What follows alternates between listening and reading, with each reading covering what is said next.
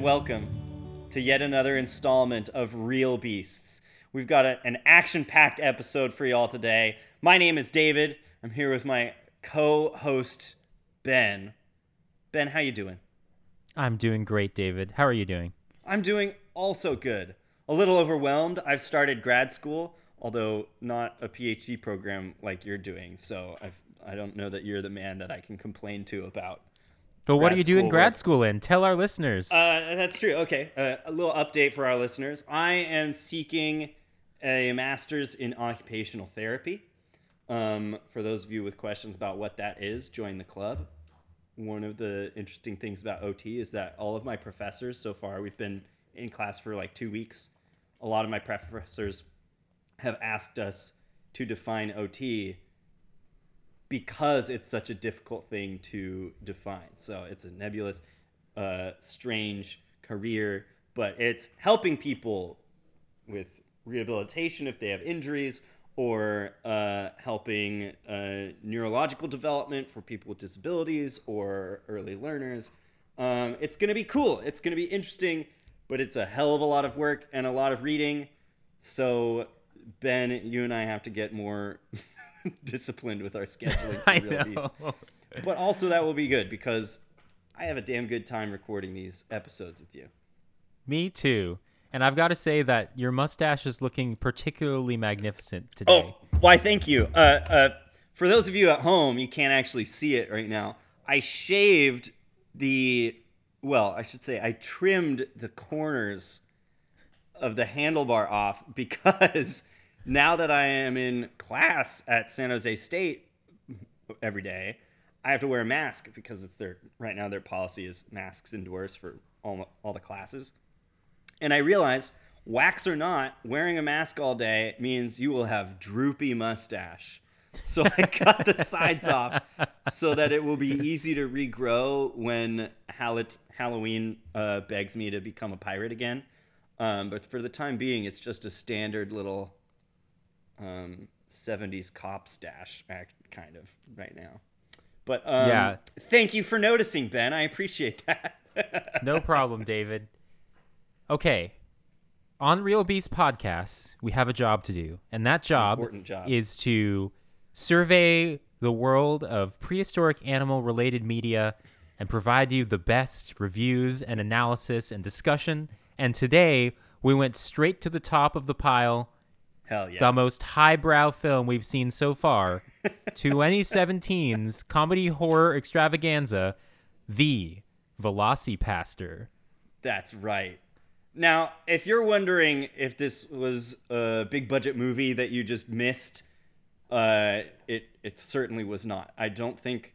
Well, there was a trailer. This is how you introduced me to this movie. There there is a trailer that exists, uh, but I didn't see it when this came out. i think that the person who informed me that this movie existed was our old friend aya oh my gosh, really? Well, that's how i learned about it Well, well, thank you, uh, friend of the podcast, Aya, for for recommending this movie because it's honestly a revelation. The VelociPastor. Well, uh, I watched it on on Amazon Prime. You can watch it there with ads. There are ads placed at several points throughout the movie. Um, it's a damn good time. This is the lowest of low budget movies.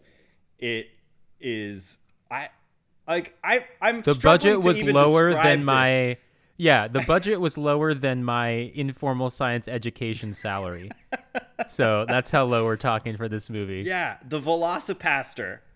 I looked it up. It was written, directed, and edited by Brendan Steere, who who also wrote another uh like horror movie in 2013 called Animosity. Um, when I've I've also never heard of that. But this movie apparently he started it or he got the idea from was it autocorrect? I that I I ran across that somewhere. I don't know if that's real or not, but even if it isn't, we're gonna go with It's it because that's story. the vibe of the movie. Yeah, and yeah, before we yeah, that's a good way of putting it. before we continue, perhaps a unusual type of content warning in the sense that this movie completely takes the piss out of the Catholic Church Oh, that's a good point. and just the entire decades of the 70s and 80s mm-hmm. yeah, in all of its cultural strangeness. it actually we didn't know it watching the movie because it's not really easy to tell. But Ben found after finishing this movie, he found an interview where the director said it's supposed to occur in the 1970s. Um, which that we can talk about it. There are a couple of things that could be clues to that, but it really is not. It's not clearly. It's- it's uh, not set super in clear. The 70s. Yeah, yeah. But uh, yeah, as you mentioned, there are no cell phones, so perhaps that does yeah, tip things into that being more reasonable. yeah. But shall we attempt to do our 10 minutes or so synopsis of what happens in The VelociPastor? Yeah, you know, for a movie that's about what is it? I think an hour and 15 minutes. There's a lot to unpack. There's a lot that happens. I think it's harder to explain this movie than it is to explain something like 10,000 BC Yeah. just cuz it's weirder and you and I want to describe everything because it was so funny and absurd. It's true. But yeah, 10 minutes. Let's talk about this. The VelociPastor. In short, What is the uh, what is the opening disclaimer that happens after the in the first scenes of the credits, David? I wrote it down because it was so spectacular. So the movie starts, or it doesn't even start yet. It's just, you know, over black, black screen, and then it just goes rated X, and then waits a beat. And then after that, underneath rated X, it pops up some some words that says by an all Christian jury. Which just instantly I was like, okay, this movie is campy as shit. It's it has no respect for nobody, and it's it's some it's in in the vein of your classic B movies. We often talk about B movies as being shitty, but B movies can be really good movies. They just are Yeah. low budget, and so they appear uh, j- uh, different from Yeah. a big budget feature film like by a studio big studio or something like that but i we've talked a lot about b movies and shitty movies in the past on this podcast but i i, I want to set the record straight there can be excellent even perfect movies that are considered b movies they do exist. And i would argue that this is one of them. It's so funny. It is very funny. It Uh, starts with a Catholic priest named Doug, Doug Jones, doug jones. And he just emerges from his church to say hello to his parents when they apparently catch on fire in their car or near their car and immediately they are gone at the very start of this film mm-hmm. but the cameras cut away from where the car is supposed to be and it just says VFX for car on fire Yep. like instead of showing it Yeah, there's literally it they show a shot of parents standing by the car waving towards camera, which you know, the priest is supposed to be camera, so they're looking at him waving. And then suddenly it cuts back to the priest and lights flash and he gets thrown back and then he looks back and where the parents in the car had been is now just text on screen that says VFX car on fire. I Ben, I fucking love it. I fucking love it so much. this is how you take $35,000 and make a movie. It is so they're just leaning into the fact that they had no money to do VFX because I mean, what else can you do? yeah, it's, It's ridiculous, but that set things off on the tone where I was like, "Oh, I see where this is going. It's not even going to try." Mm-hmm. Unlike 100 million BC, which I feel like actually tried. But Yeah. because they're not trying to do that, it just makes every it just lifts a weight off of their shoulders that just makes everything so much more breezy. Mm-hmm. So he is, of course, devastated that his parents just immolated Blew in up. front of his eyes. It's unclear what actually happened to them, but they're dead. Yeah, pretty unclear, but they're no longer around. and he has like a mentor in the church, Father Stewart, Yes. and Father Stewart is consoling him, and he's like, and Doug is saying like, why, why, what kind of God would do this? You know, why would God do this? And he's like, oh, God has a plan for everything, you know, all that stuff. But then he suggests to Doug that he goes and travels and goes somewhere where he doesn't think even God would go, because if he still finds God there, you know, that means that God's really present within him or something along those lines. Yeah, there's And then- something like actually kind of like r- religiously like the the logic is sound. Like there, there, there it's not just bullshit.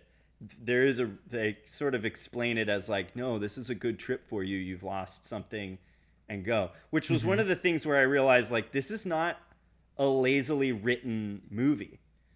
Th- This movie intentionally is silly and I actually got like an Austin Powers kind of vibe a little bit. Yeah. Because Yeah. it's just leaning into the absurdity. But it isn't well, I was gonna say it isn't cheap. It is cheap. There's no money for this movie. But it's not taking cheap shots and doing things for no reason that it doesn't explain mostly. yeah, you could argue that the reasons they have for making certain decisions are silly or even wrong, but there is thought behind it. Right. And that sort of like elevates it into this different tier of super cheap B movie where it's like you get these glimpses as you're watching just ridiculous things happen on screen that they actually know what they're doing Yeah. in making this film. And that's that's the thing that it, it was really surprising and hilarious Yeah. at times. There's actually a moment, the moment we're talking about right now, where Father Stewart and is, is he Father Doug? I don't know if he's like a full fledged priest yet, or if he's still like a learn. Do you need a learner's permit to become a priest? I don't know. I don't I'm know. not It's the like- guy to ask. Definitely like a mentor mentee situation where Yes, Father definitely. Stewart's like the older priest. and Father. Stewart has a just total side note because we were talking about mustaches.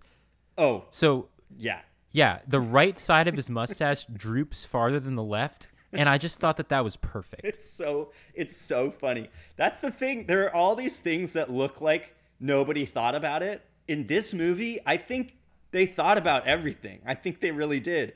Every choice I think matters to this movie, which is why I had so much fun with it. Um, but in this scene, a, a, a moment to, to kind of uh, characterize this this depth of thought in the filmmaking process for this movie that is clear is they have this moment where Father Stewart and Doug are sitting there, and Doug is grieving. At one point, he's like, "Why God? Why would God?" And he's just like sobbing Yeah. over the death of his parents. It's great cinema. Um, Oh, I forgot that it opens. He's giving a little bit of a, he's giving a a little soliloquy about a, a soliloquy about the Book of Job at the beginning. Yeah. Mm-hmm. right before he loses his parents. So anyway, forgot to mention that. But he, uh, in this moment with Father Stewart, Father Stewart's consoling him. It's when he talks about, hey, maybe you should travel. Um, on screen, you see Father Stewart and Doug sitting there, and the camera kind of pans back. And in the empty space on either side of that, so they're in the middle of our screen, there's empty space on either side. And then a, a, a I think it's probably a split diopter close ups of each of their faces shows up. So on screen, you can see, going from left to right, you can see close up face of Father Stewart, and then the mid shot of Father Stewart and Doug sitting on the on the in the church, and then on the far right, a super close up of Doug's face. And so you can see all this. So you can see their faces. You can see them in the middle talking to each other. And as they're speaking, you can see the close up speaking and the mid shot right behind them of them speaking. And it was perfectly uh, choreographed. So like the the people in the mid shot speak and the close up speak, and that's not an easy thing to do because you're capturing all three of those different shots at different times and maybe different places. But to mm-hmm. put it all together and have it all flow perfectly and everyone's mouths are moving at the same time as in these different shots, like that takes actual filmmaking skill. And I like this is what four minutes into the movie, and I was like, okay, this is this is on another level. Like, yeah, it's silly. Yeah, it looks bad, but only because it's cheap. It's not like a, a not well thought out movie. And I just just like that is impressive. I love it. David, I never would have noticed that in a million years. yeah, that's the kind So of thing where Thank it's you like for pointing that out. if you know a little bit about filmmaking, suddenly even B movies are like, well, that was a that was complex. It's like the the um the movie we watched, Carnosaur. Mm-hmm. Uh, that one woman's acting was like a revelation in the midst of all the bullshit that that movie was. Yeah. So yeah, and that's what this movie feels like. It's like it's written and designed better than it actually plays out because Mm-hmm. they didn't have the money to do it justice. I I would But yeah, yeah. But when there's an opportunity to use the tools at their disposal well, they take it most of the time. exactly, Which is yeah. kinda cool. Which is yeah, And then- it's just great to see. Okay, so we will. I'll probably abandon the idea of a 10 minute synopsis because I feel like there's so much, as you mentioned, I so just- much going on. I just ruined it with that. The I best laid plans. it's always our plan to do that, and then it never happens, and then we're, I'm just not going to fight it because they arrive in. He arrives in China, and it's just like some forest in freaking, probably like in just Oregon or something. Yeah, Like I don't know, it just does. it's just walking through a forest, and it on the screen it says China, Yeah. and then he just goes, China. yeah. And also, so like- silly. That's the place that he picked where like God wouldn't go, I know it's and it's like super weird. okay, The other thing that I love is is there's a moment after he has this conversation with Father Stewart, and then it's like clear, okay, he's gonna go to China. But then there's a montage where we see the you know the credits rolling. You know, we see the intro, the title, VelociPastor. We see the act, you know, that kind of stuff, the intro credits. And the whole time we're watching the intro credits, he's driving. And then suddenly at the end of the credits, he's in China. Mm-hmm. He's and in so I was like, did he just drive to China? He was never, they never show him on a plane or anything. He's just driving a car and then he's apparently in you know, China. if it's if great. anyone could do it, it, it would be Doug. yeah, exactly. It's Because brilliant. okay, he arrives in China and walks around for about three seconds. Then you hear commotion. There's a different shot that shows somebody shooting an arrow at a woman. Yeah. Who gets absolutely impaled by this arrow right in the midriff. Yep. In the chest. He's only been she- in China for like seconds at this point. Yeah, he had just driven to China. He got out of his car, walked around, and then this woman just runs straight to him, falls onto the ground dying, and is trying to warn him about this artifact that she has in her hand, saying to destroy it because, you know, these folks with bows and arrows are going to come after you. Right. And he doesn't understand, so he just takes it and as he sees one of the folks who one of the killers come over who is sort of in Halloween ninja garb. Yeah. A lot of the costumes in this movie look like they were bought at Spirit Halloween. Yes, and that's it makes it better actually, I think. It's uh, it's, great. so funny. he like I don't even know what happens, but he grips the artifact really hard, which and what it is is it's a it's a model T-Rex tooth. Yeah. Because I have the same one. oh my god, do you really? I don't have it here, I but I have say, that. It yeah. looks like those um what was that company that did the model like bone clones? It looked like a bone clone. That's literally T-Rex. it's literally just one of those. Like it's Yeah. just like a plastic model of a T-Rex tooth. And he like so grips it really hard and it slashes his hand and then he's just like, "Oh, oh, ah," and it like, you know, he's having some weird kind of DNA fusion with whatever is going on in this Yeah, artifact. yeah. There's some fun editing and like flashes of something going on and then and then he wakes up back in the US, doesn't he?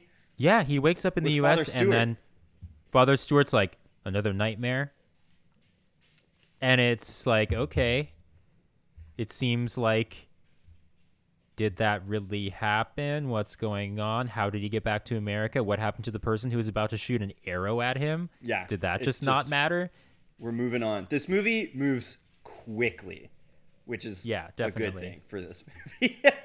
Yeah. So he continues to have nightmares. He wakes up and, you know, Father Stewart's like, "Oh, you must be hungry," and he's like, "Hungry, hungry, hungry, hungry." and like it's it's so ridiculous. Who's and now it's dude? time to meet a couple of new characters.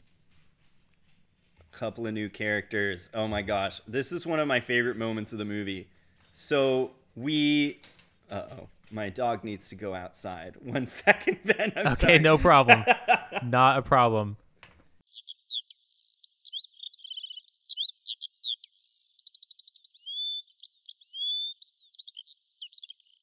Antoinette's out of town at a bachelorette party, so I'm a single dad this weekend. Oh, sounds good. I was just uh I was like, "Oh, maybe I should fill this this airtime with something." And I was like, "What should I say?" And then I was like, "You see, nobody would have expected that David Morrow would suddenly would suddenly jump out of a moving podcast."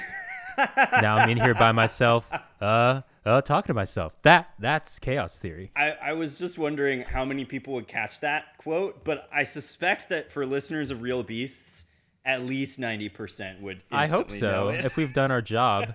yeah, exactly. But it's time to meet a couple of new characters. Yeah. There is a sex worker named Carol, Mm-hmm. and her pimp named Frankie Mermaid. Yeah.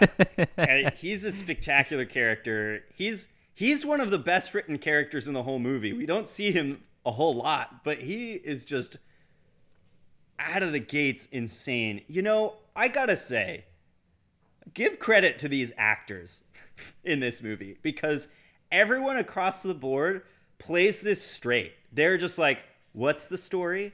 Uh, a priest turns into a velociraptor? Uh, okay, no problem. And they read it like dramatically. It's just very interesting. Everyone really does a good job in this. It's so absurd. Frankie Mermaid is incredible. he so he has long greasy hair and wears a hat and he's always smoking. Mm-hmm. And then he takes off his hat and the hilarious part is I can see that he shaved his head in the middle so he'd Yeah. be bald on top, but then they strung a few strands of hair to get like the barcode comb over Yeah. going on on top of his head and I'm like, "Wow. They this really- dude has a waterbed for sure." Oh yeah, yeah, exactly, exactly. He And why is he called Frankie Mermaid? I was just gonna say he mentions to uh, Carol, who it, it appears that she's a sex worker in his employ. I'm sure there's a different way to put that. Um, he asks her, "Why do they call me Frankie Mermaid?" And she like responds like she, he's made her say this a million times. He's like, "Cause he's swimming it, cause you're swimming in bitches." Or something like that. It's so fucking funny. It's so absurd. I, I love it. But and anyway, he tells her to go turn tricks. You know, go go find a place. Where what place are you gonna pick tonight? And she says the park. I guess that's where like, and he's like, yes, the park. Yeah, Like, okay, I don't know why it's like that. like that's where wild, but like, yeah. So the park, to the park they go. And Doug, who's been having these nightmares and he's waking up with sweats and stuff, he kind of like I don't actually remember how he gets to the park, I but I think think he's just on a bit of a of a rampage because he's starting to he's starting to get all weird and dinosaur Yeah, he's he's having like the dino sweats where he's like waking up and like feverish and he just sort of like Yeah, it's like the meat sweats, but it's even worse. yeah, yeah. he's like kind of in like a fever dream like wandering around and I think he just ends up at the park. Yeah, and so Uh, right uh, yeah. at the park there is some dastardly doer who comes over and I guess is trying to attack Carol. Yeah. It's it it happens very suddenly, which a lot of things happen in this movie very suddenly where the tr- there aren't very many transitions. It just is like, well, now we're over here. Now we're in China. Now we're back. Now this is happening.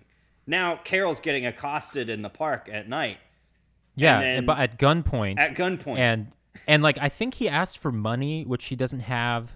Um, but anyway, he's still Yeah. threatening her, and then suddenly he's attacked by Doug, the Velociraptor version of himself. Yeah. in like a paper mache costume, Yeah. basically. It's incredible. But you don't really see it, which, again, this movie, to its credit, understands even in a movie like this, you still got to go the Jaws way and Yeah, not it- show the full you know- dinosaur until the very end of the movie. It looks kind of like the scene at the opening of Jurassic Park where you see the raptor's head in the inside of the little cage. yeah, but you can't really get a good look at it.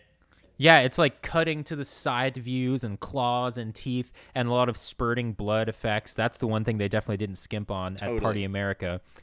And yeah.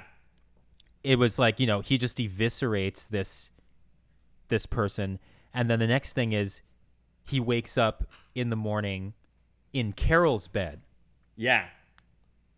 A priest in a sex worker's bed. This movie really does Uh-oh. have no respect for anything. yeah they're really really pushing it Yeah. here Oh, and wait, a side note though, before before he wakes up the next morning, there is a moment where Carol sees him as the dinosaur eating this guy that attacked her, Hmm. and you just see a, a straight up mannequin head roll back by Yeah. Carol, yeah and they there's no way to hide it. They don't even try, and I No, I give them try. credit for that because it's very fucking funny to It- see a very sudden mannequin head like out of a fucking mall.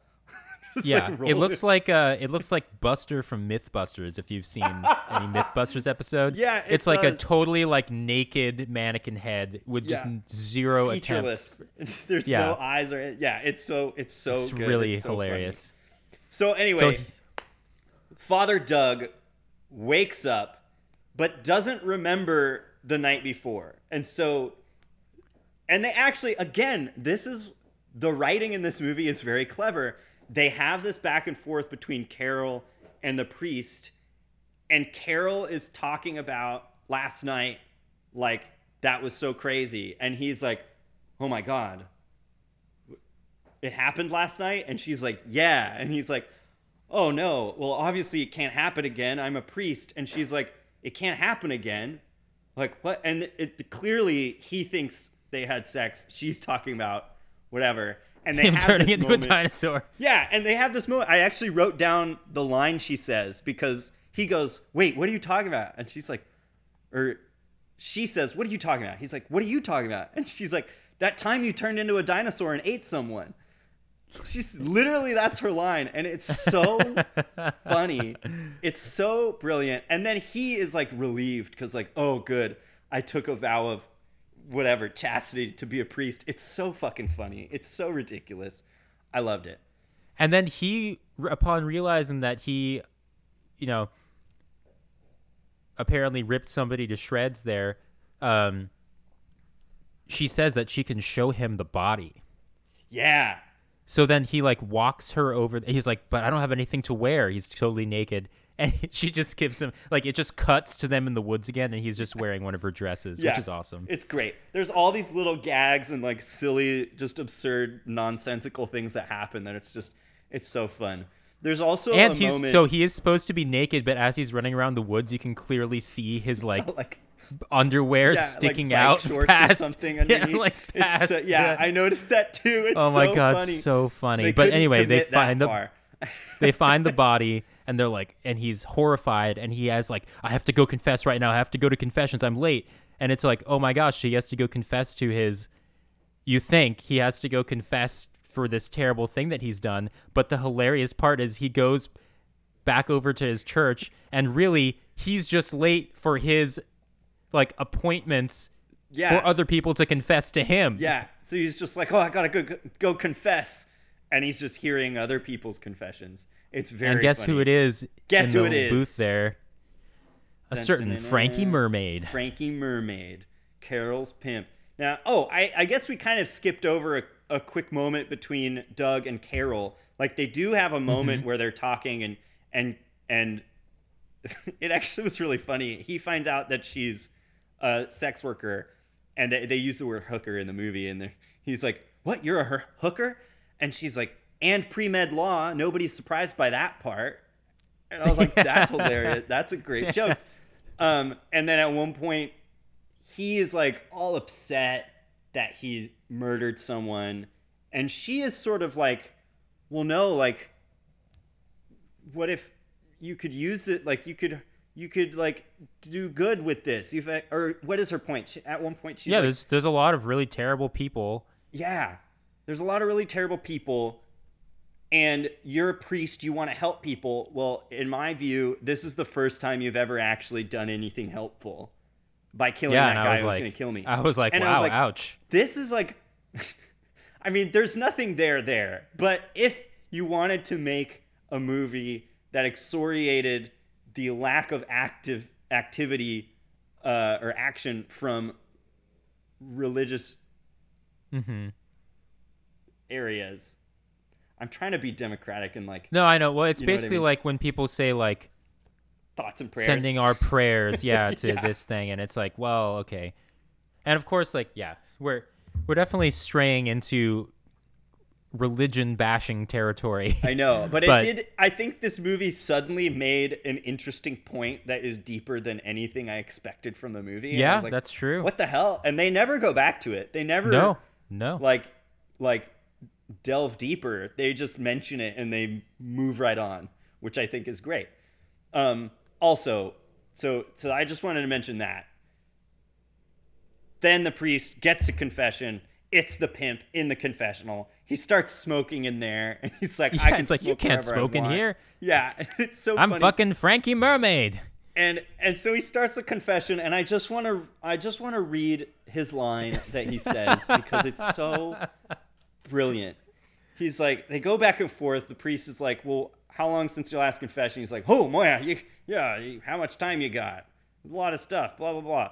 And then he's like, okay, so what's your confession? He's like, well, uh, I stole candy from a baby, and then I threw the baby in the river, so it couldn't snitch, obviously. And I just fucking lost it. I was like, this, th- that's one of the funniest things I've ever heard. It's brilliant. I'm gonna finish this movie. It was amazing. But critically important to the story is the fact that this pimp then also confesses to the murder of two people who he thinks were parents of a priest in that very church that they were sitting in. And Oh, guess yes. I whose wonder who parents have those been. were. Yeah, and he's just like, yeah, I killed a couple of old people Yeah. right there, right, right outside. Yeah, and then they're like, you know, this this priest guy came out and he was like, oh, my parents.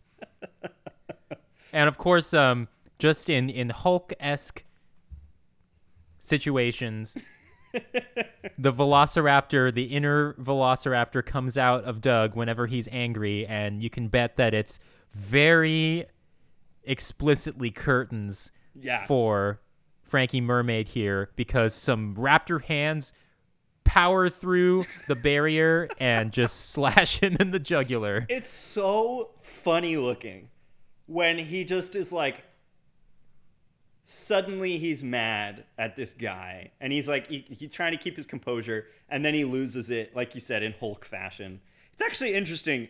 His velociraptor powers are kind of all at once like it's like he's a werewolf or a were dinosaur, but he's also the Hulk, but he also cut himself and it seems like genetic, so it's like a Spider-Man kind of thing. It's sort of all yeah, of these lot. things lumped it's into all one. the things at once. It's yeah. great. It's it's really well done. At first I thought it only happened at night, but then it happens when he's angry and then later on he can kind of control it and it's like what? It doesn't it doesn't matter. It doesn't, there's make there's sense. no way to make it make sense, but that's fine. Yeah. it So happens then- when it needs to happen. Yeah, exactly. But I just loved the image of him breaking through the the little mesh of the confessional with a raptor arm, but you can see his human face behind it on the other Yeah. side. Like it's just so goofy. It's amazing. So he kills it's just him. like oh yeah, uber He's overkill. dead. Yeah. And is- a lot of people have died in this movie uh, to date. Oh yes, he goes back to Carol, and he talks about it, and she's like, "How did it feel?" And he's like, "Good." Like, "It felt And then you know, thus begins their his embracing of this crime and or terrible people destroying plan that they had together. Yeah. But soon, because he's so absent, and he's also always reading books that are not what he should be reading. Yeah, at one point Father he's Stewart- reading a book that just says crime on the front. And the, and Father Stewart comes in and he's like, "Oh," and like grabs a Bible to put up in front of his crime book. Like he's he's I know, supposed like to be it's terrible to be reading religion and that. he's instead looking at criminal justice. It's so funny. and of course, you know, Father Stewart's been kind of looking at his behavior and seeing him interact with Carol from a distance, and he's like, hmm. Mm-hmm. Because they have a budding romance, kind of. Sort of. And I think that, you Yeah. know, of course, Father Stewart is concerned about this. and so he confronts Doug about this. There's no messing about um, once Father Stewart really wants to get to the bottom of what's going on. Yeah, yeah. He's like, "What's what? What is going on?" And Doug's like, "Nothing. It's fine. We're just friends." He's like, really, like the whole time. Doug has such like a childish attitude, and the actor who plays him does such a good job of making him both a really annoying but also like very enjoyable character. It's it's great. he's such a funny blend of things. Like he has this, he plays this kind of youthful innocence strangely well, Yeah. while also like looking kind of legit in like a jacket Yeah. and stuff. And like, I'm like, yeah. And he's also like pretty jacked. he is pretty jacked. They have a little. Oh yeah, that's right. So at this point, uh, Carol and Doug agree like we'll only use the Dino powers to kill bad people. Let's you know like kind of like people. Batman, right? Yeah. Um, and then they have like a training montage, and it's so funny. It's like a perfect, very like '70s '80s kind of style montage, and it's so funny. But you they really have a bunch like, of different frames where he's doing different exercises at the same time. yeah, at different parts going of the on in the background. yeah, Yeah. it's really again, it's it's it's edited well. some- like they do some, some, good kettlebell stuff. swings.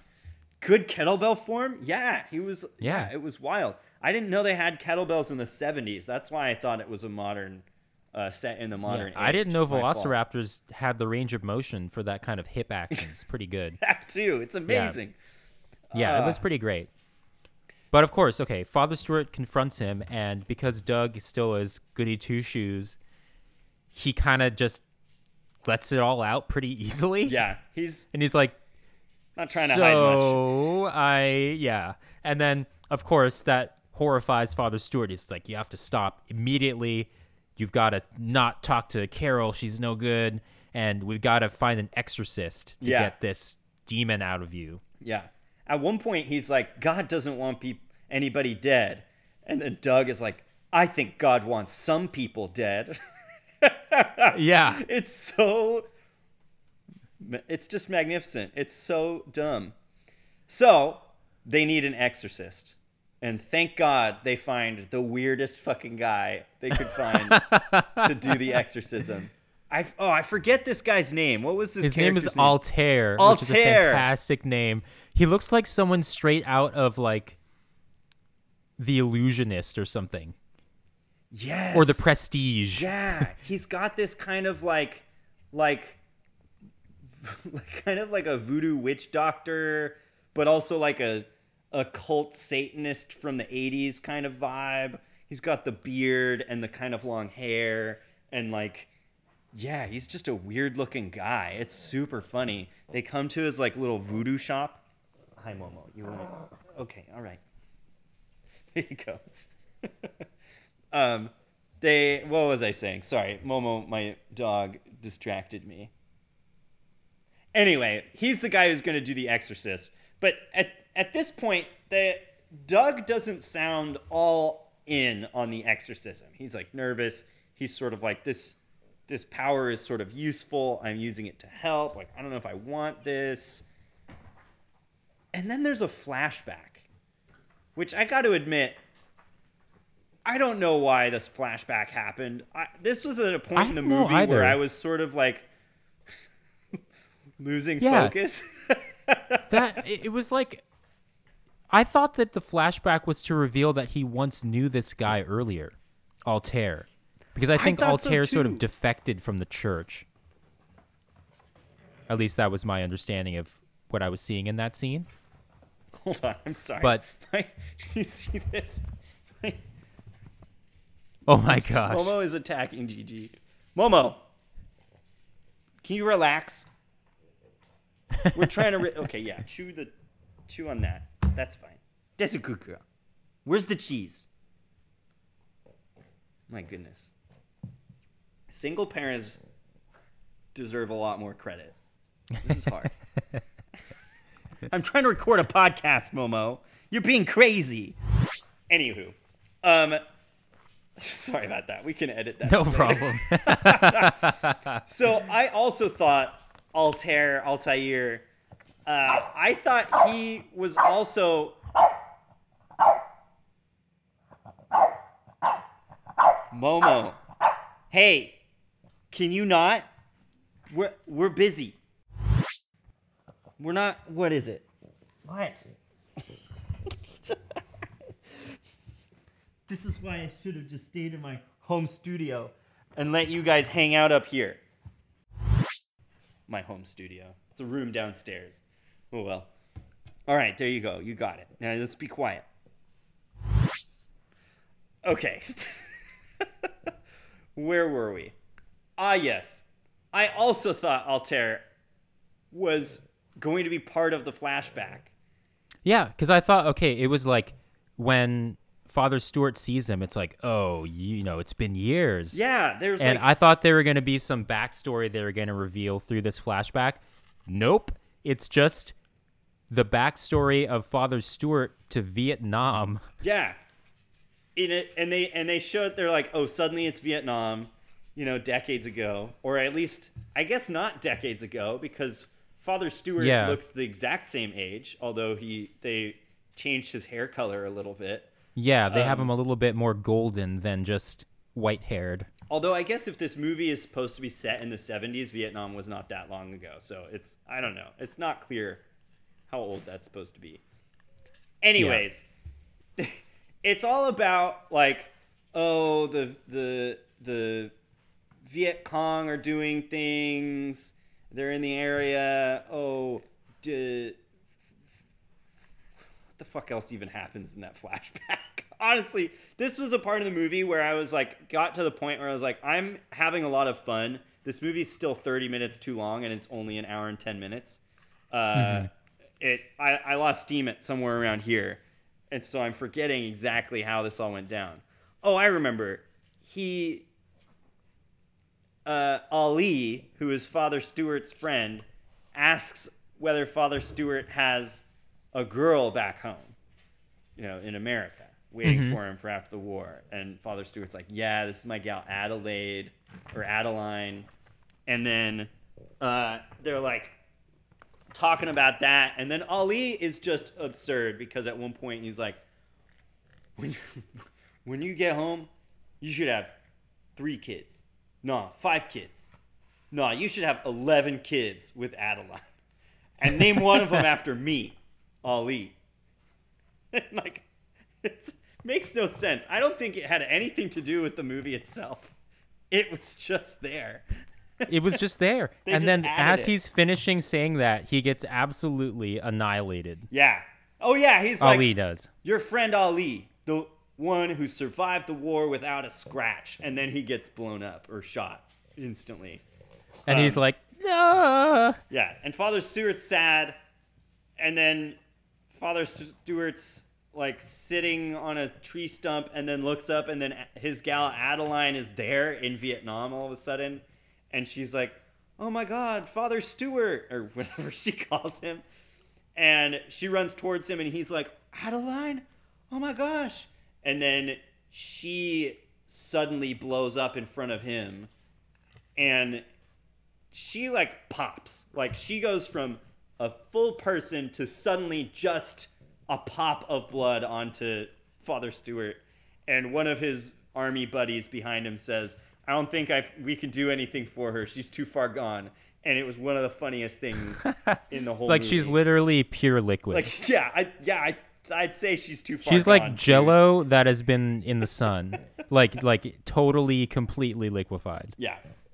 So And then yeah, he decides to to turn to the church afterwards and I guess that's how he got to where he is now, but it's like while all that's happening in this flashback, it just has like very little to do with what's going on in the room with Altair. Yeah, who's trying to do an exorcism to rid Doug of the Velociraptor power, right? We all remember that?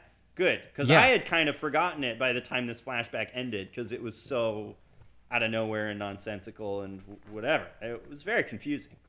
And it is working to get the Velociraptor out of him, kind of. It is. So uh, yeah, so flashback ends. They cut back to the exorcism, and they keep asking like, "How do you feel? How do you feel? Is it a demon in there? Like, what's going on?" And then suddenly he's like, oh, and the dinosaur pops out, and he kills Altair, doesn't he? Whoops. David meant Father Stewart here. No, he doesn't. Doesn't. He slashes him and takes out his eye. That's what it was. Yes, you're right. He takes his eyeball. You out. think that you kill him. It looks like he kills him there, but it turns out, as you'll see in a later scene, that he actually doesn't. Yeah, you're right. You're right. You're right. God, it's just so nuts. This whole movie. It felt like a fever dream watching it. And Altair, you know, seeing this, and Doug runs away after this. He doesn't get Altair. Altair starts doing a maniacal, like, I've just released this creature upon the world, as if that was his plan the whole time. Yeah. Even though the creature was already released upon the world. Yeah, exactly. He just goes like, ha ha ha. ha. yeah, it's it's actually not the only maniacal laughing that happens in this movie Oh, it either. sure isn't. 'Cause There's another scene. I actually don't know where this is placed. in Neither do I, of this, David. but we should talk about it because it's important for the rest of the plot. Momo, I swear to goodness, you're getting kicked out of the studio while we're recording next time. Is it? You're gonna keep barking unless I get this for you, huh?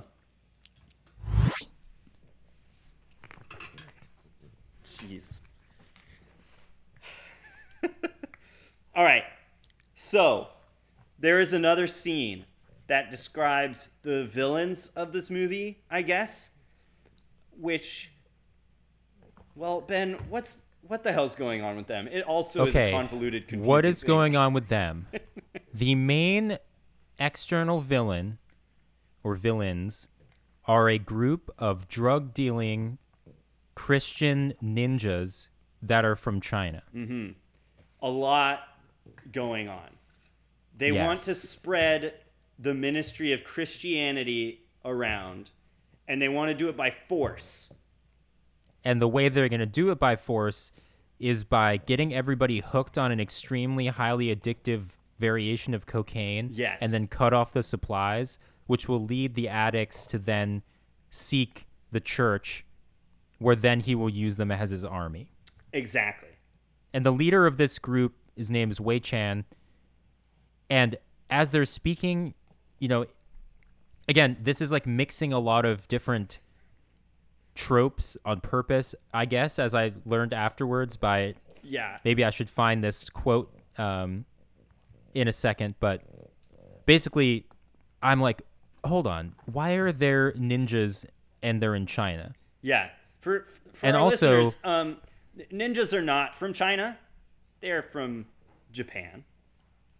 Um, I guess there might be some connection in the deeper past that has like oh, ties to possible. China. Yeah. But like it's not that's not what they're going for here. Yeah, and they're and they're pretty clearly in this movie stylized as Japanese ninjas in terms of their costuming and you know again it's all very cheap but it doesn't there's nothing that is like oh these are not your normal ninjas like no these are your classic ninjas but they're called from China. And Ben found that the the actor who plays Wei Chan, his name is uh, Ji Chang Yang. I hope I'm not butchering pronunciation, but this actor was apparently speaking Korean and Mandarin and Cantonese, right? Yeah, there was And a quote mixing- from the director Mixing who between them basically- all. Yeah, I think this is the idea is like this is in the style of a 70s movie in which there was a lot of very generalized just like Asian fear mongering. Right. and they're playing to that by having all of these like mixes of things that doesn't make that don't make any sense by sort of homogenizing all of Asia into one idea here. So then he has a quote that says, "For instance, ninjas are a Japanese thing. So naturally, it was very important to me that the ninjas only speak Korean, Cantonese, and Mandarin because dumb white people wouldn't have known the difference." Which is true. I did not. And then there was a mention that Ji Chang Young was totally game for all of it. I think he really loved playing around with being a cartoonish villain. So there's some intentionality behind the making fun of the 70s, you know, movies like Enter the Dragon, these kind of kung fu movies that don't really care about like which Asian culture this character is from or where they are or what's going. You know, that these movies back then did did not give a shit about that stuff.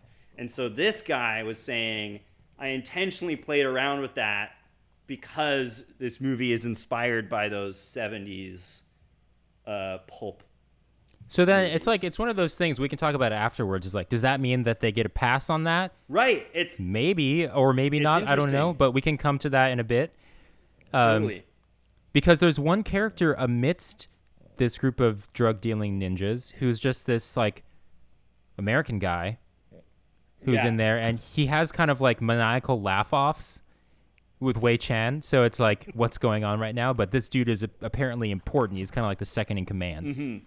And what happens is Father Stewart then, you know, wakes up. Actually, he doesn't get killed. He wakes up in the camp of these ninjas, where the whole plan is explained to him.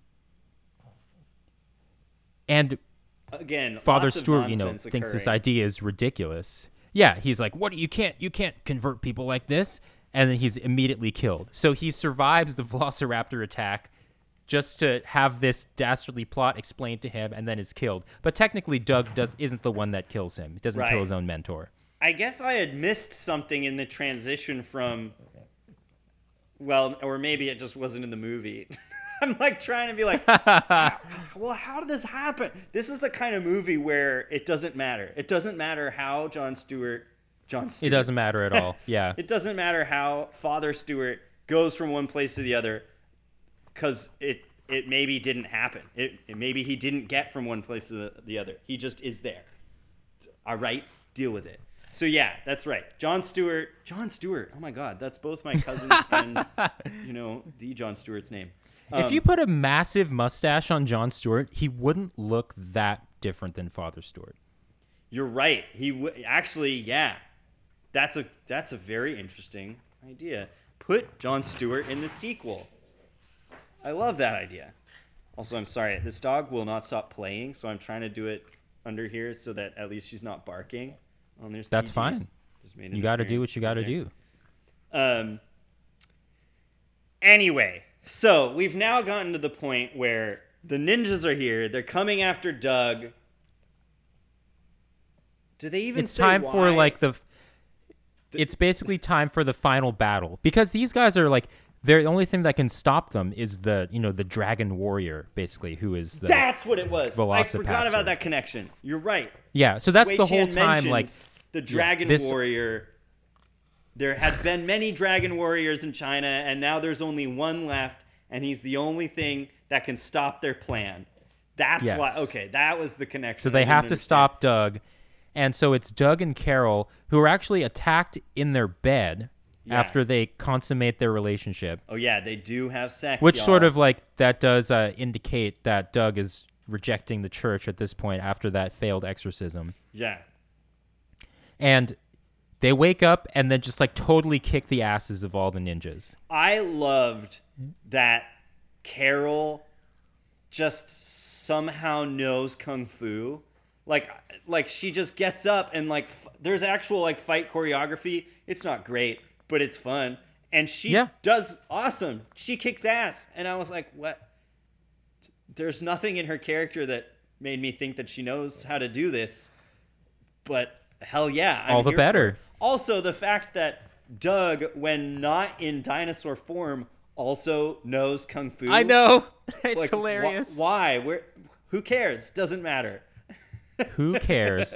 yeah, so they go outside and they you know they they have to get ready for like this is sort of like final battle Yeah. approaching. It's like very like, oh, the the boss is here now.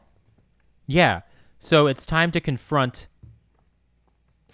another crew of these ninjas led by Sam, who is the American dude that's over there. Mm-hmm.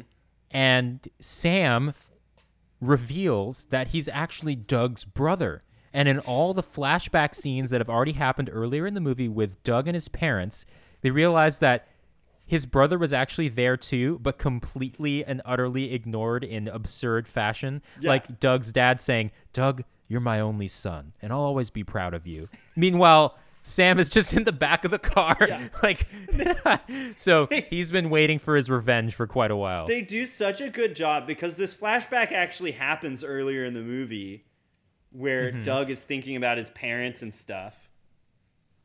And they don't show this kid Sam.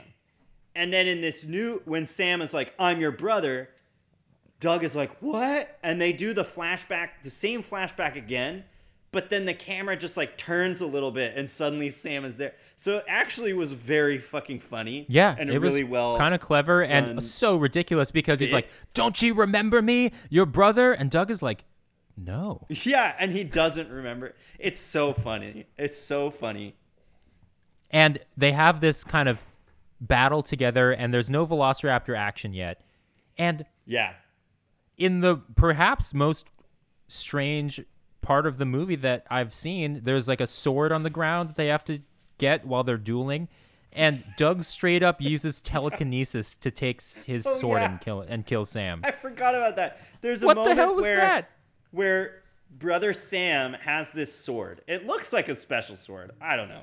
He's like, "I won't I will not let the the sword of my ancestors get your He's like, your blood my on it." ancestors are yours too, or something. Yeah, your ancestors like- are my ancestors. Yeah. And so he can like, also like, what? force use the force and pull the sword to him. But there's no indication that Sam could do that. it made it, it was like and why can you do why do you have magical powers it's Oh, whatever it doesn't knows. matter and it only shows up in this fight scene what Yeah. Whatever. And meanwhile, you know, after that, Doug and Carol fight off like a billion more ninjas, Mm-hmm. and they're just totally destroying until one of them slashes Carol, like the special villain that comes out of the tent yeah that was there in the sort grass. of like you know in uh indiana jones and the raiders of the lost ark there's all these bad guys but then there's that one special bad guy with the sword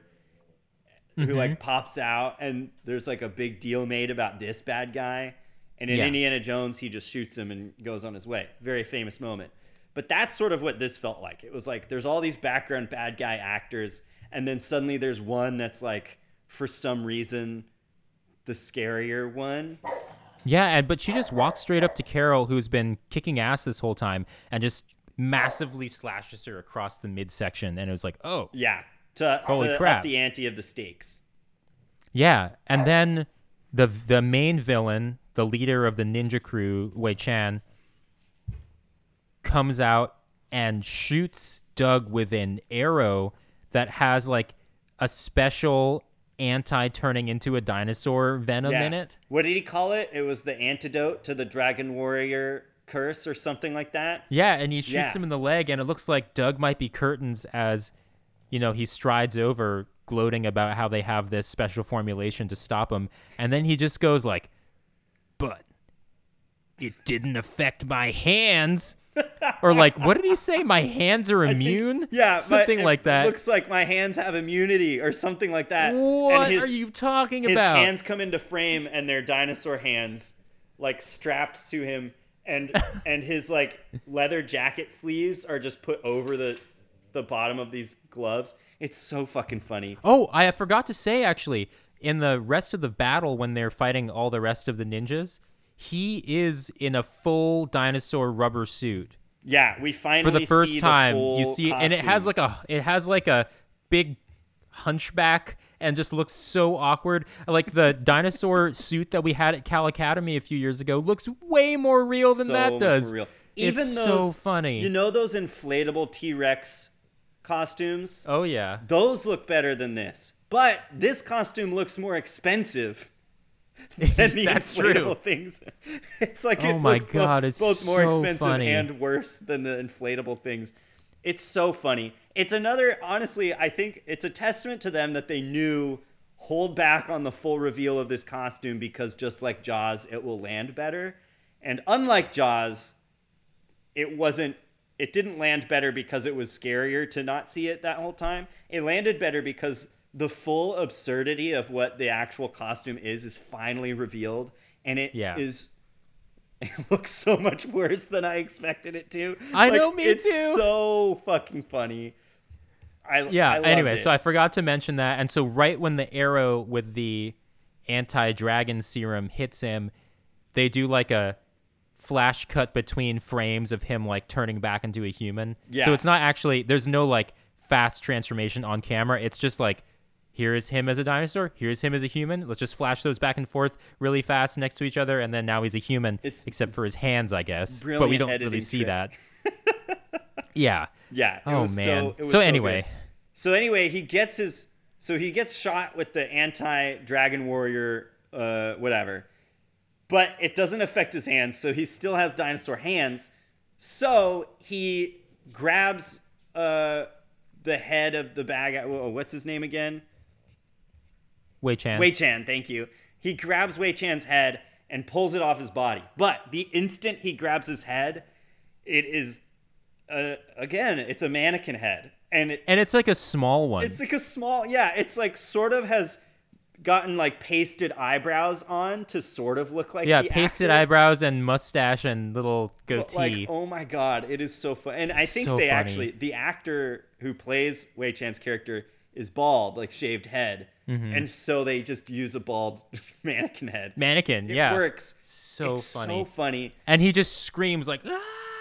Yeah. for you know they hold on those shots of him screaming while you know slashing people and whatever just much Oh longer than you'd ever expect every time The and so that's part of the bit The whole reason this movie is an hour and 15 minutes and not 40 minutes is because of all the times he's screaming and they hold that shot for like 13 seconds, which is like a weird amount of time. It's like, oh, it's so bizarre. and meanwhile carol who ostensibly died earlier after getting slashed you know they cut to the hospital Oh, yeah. where apparently apparently Doug has like you know taken her there somehow despite having an arrow in his leg What which doesn't seem to be affecting him and her being just like super gone it seemed and the doctor just comes out with a huge smug smile on his face to the waiting room like well we did it yeah. I, yeah. don't you want to go see her and he's like you bet I do I think he literally says that. It's so tongue in cheek silly. and he just the doctor comes and sits down and just starts lighting up an old cigarette that was in an ashtray Yeah. that should have been. Of course, it's the 70s. We didn't even notice that. That's true. Oh my god, that's so funny. But my favorite, I think my favorite part in the whole movie is he goes into the wait or into the, you know, the patient's room where where Carol is sitting. Just sitting as if she's in like a dentist chair. Yeah, she had been slashed across her entire torso by a samurai sword or a ninja sword, a Chinese ninja sword, excuse me. And she's just sitting there and he comes in and she's like I, they they said I'm fine. He's like, "You're fine?" She's like, "I'm fine." And then you see text over everything on screen that just says, "She's fine." Yeah, well, so wild. The choices these yeah. filmmakers well, and she asks, so she insane. like, she like has him lean all the way in so he can, she can whisper in his ear. yeah. I'm fine. Oh my god, it's so funny. And she's fine. She's fine. Oh my god. And then they, you know, they they again cut to them outside. He's looking awesome in like a leather jacket and some tight jeans. Yeah, he's suddenly standing in front of a green Chevrolet Chevelle that has not been in this movie at all yet, but now suddenly apparently is his car. I don't know. yeah, know. you make a lot of money as a VelociPastor, but well, he's no he's a VelociPastor no more because he has now officially re- left the church and he plans on you know traveling with Carol and going back to their life of vigilante justice. Mm-hmm. But then they're like, she's like, so what are you gonna do now? And he's like, what I do best, and he just starts kissing her. Yep. And it was like, wow, what a movie. And that's the end. It was such a wild ride. I my dad was talking to me because we we did 10,000 BC the movie most recently, and my dad was asking like, should I you know should I check it out? And I was like, you know, honestly, I don't know if I'd recommend you watching that movie because it was like big budget bad. But this mm-hmm. movie, The VelociPastor, I think everyone should watch because it's low budget good. And that is a completely different viewing experience compared to big budget bad. yeah. I I don't I was kind of like so I saw a couple of stills that revealed the like rubber suit battle at the end of this movie and I mm-hmm. was like, "Oh boy." Like this is beyond Sharknado territory. Like this is going to be a terrible movie. yeah, no And- VFX whatsoever in this one. but like practical. it's so like I guess you could say the potential Achilles heel in a movie like this is that it's like too self-aware. hmm Like it's like almost smugly self-aware of what they're doing here. Right. But in my mind this cuts it just barely on the positive side of that where Yeah. it's not annoying and it's just funny Yeah. I think and it actually has like yeah within what you were saying like they use some filmmaking t- tricks and tools really well I, yeah, I, I totally agree. I think this is a very well made movie that just had an extremely low budget and an idea that was just so absurd, and they really committed to the absurdity of the idea. And I think they really did a great job. I think you're totally right. There are some movies that are too self aware and too like tongue in cheek or wink, wink, nudge, nudge, like, see what we're doing. And I think there were some moments in this movie that were a little too much. Like, uh, I, I saw a review, I forget who wrote it, that mentioned that some of the maniacal laughter went on for just too that's long. yeah and I agree. with that critique. I think there were certain things where it's like, okay, like, come on, like let's let's move on. I get it. I get the joke is that they're laughing funny, Yeah. and maybe it's because I've seen too many of the Muppet movies where the maniacal laughter is a like running joke in the Uh-huh. Muppets, and so that bit didn't land as well for me as bits like I think. Oh shit! What what did she say at one point? Uh, Carol I think Doug was saying like, oh, you know, you, you could get a, a better job or you know do something other than sex work, and and she says something like, there aren't a lot of uh, or prospects for hooker lawyer doctors aren't that you know there aren't that many things I can do, and I was like, Yeah. what the fuck? Because she mentions she's in pre med law. And Yeah. sex working her way through school. I've I've got to say It's I've so got to say that the actress that plays Carol, Alyssa Kempinski, is really good in this movie. I think so too. I think she She's it. really really good in this movie. really good. I was like so like I just was taken aback by like how earnestly she plays everything Yeah.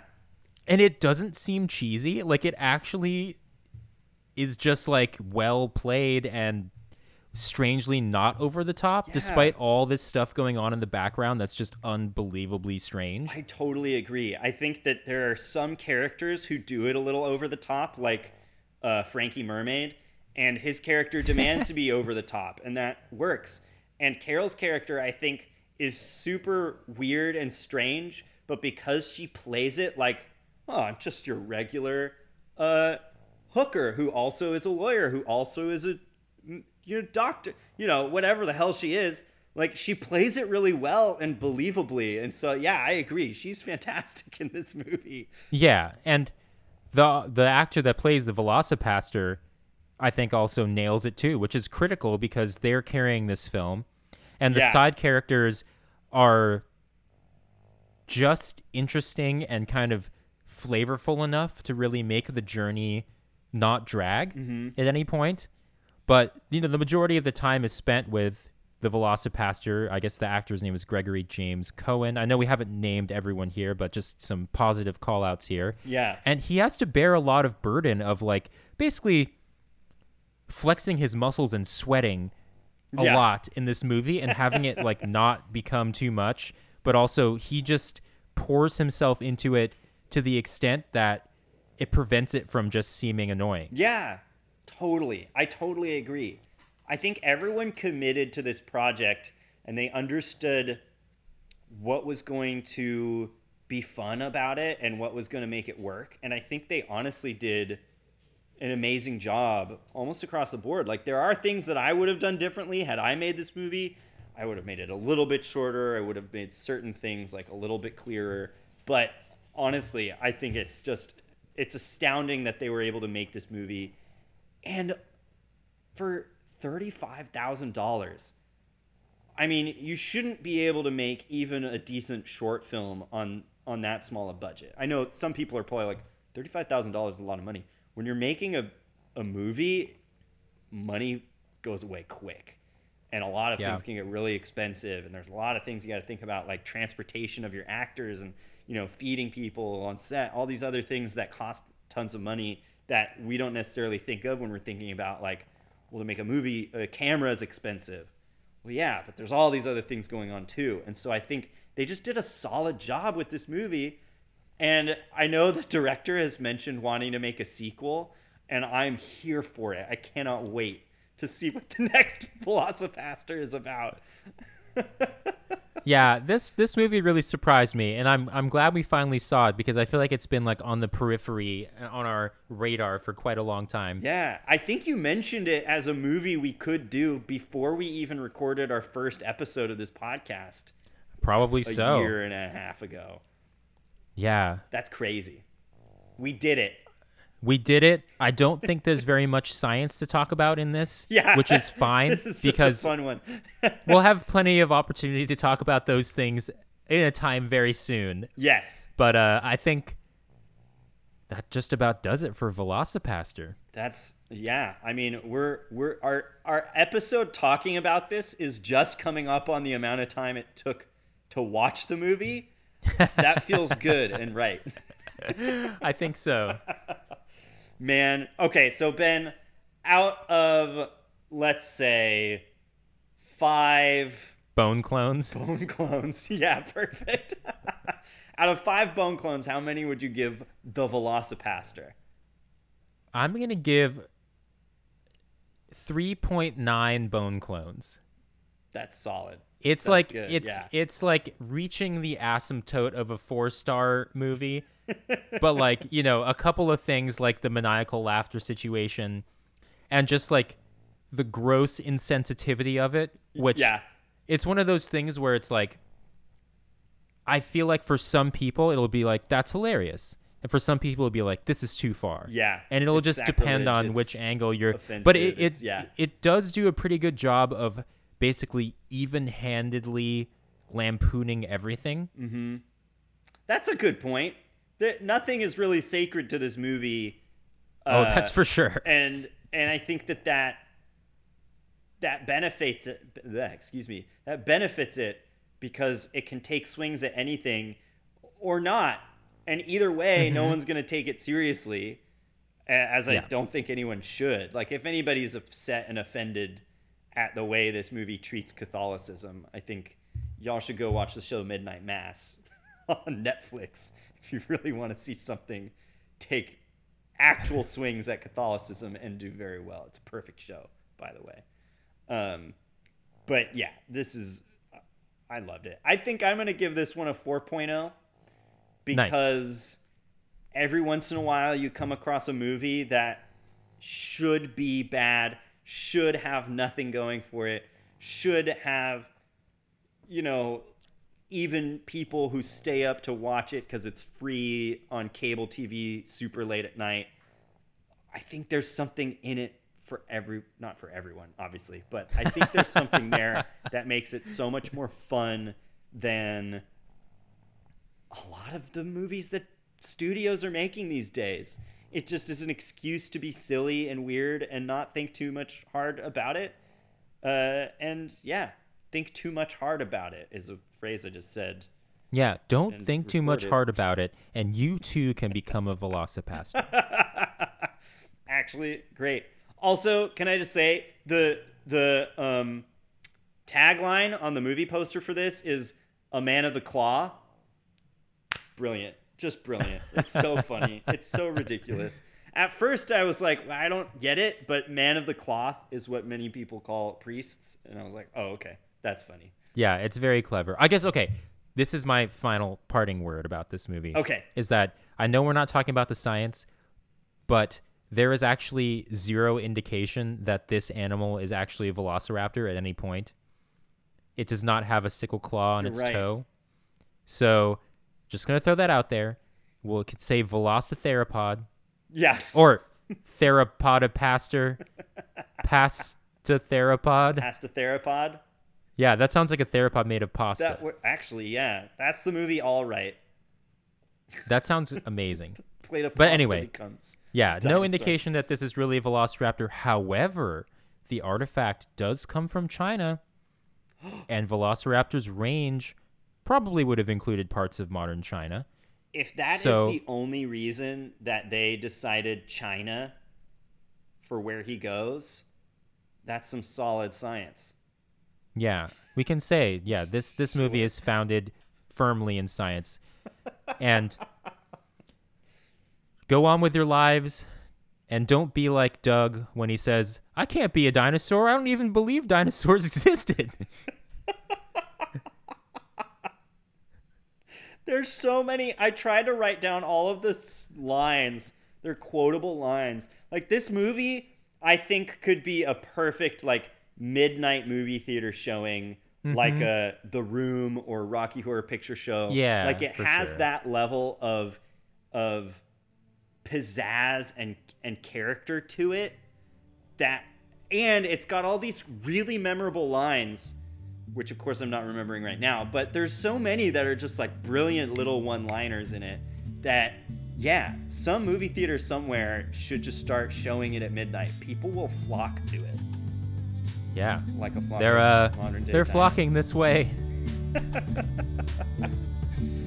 Anyways, Okay. folks, that's the VelociPastor. What a movie.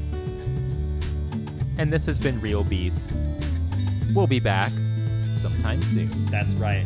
You've got much to look forward to, my friends. Thank you all for listening. Thank you, Ben, for joining me. Always a pleasure. Thank you, David, and we'll talk to you soon. Bye.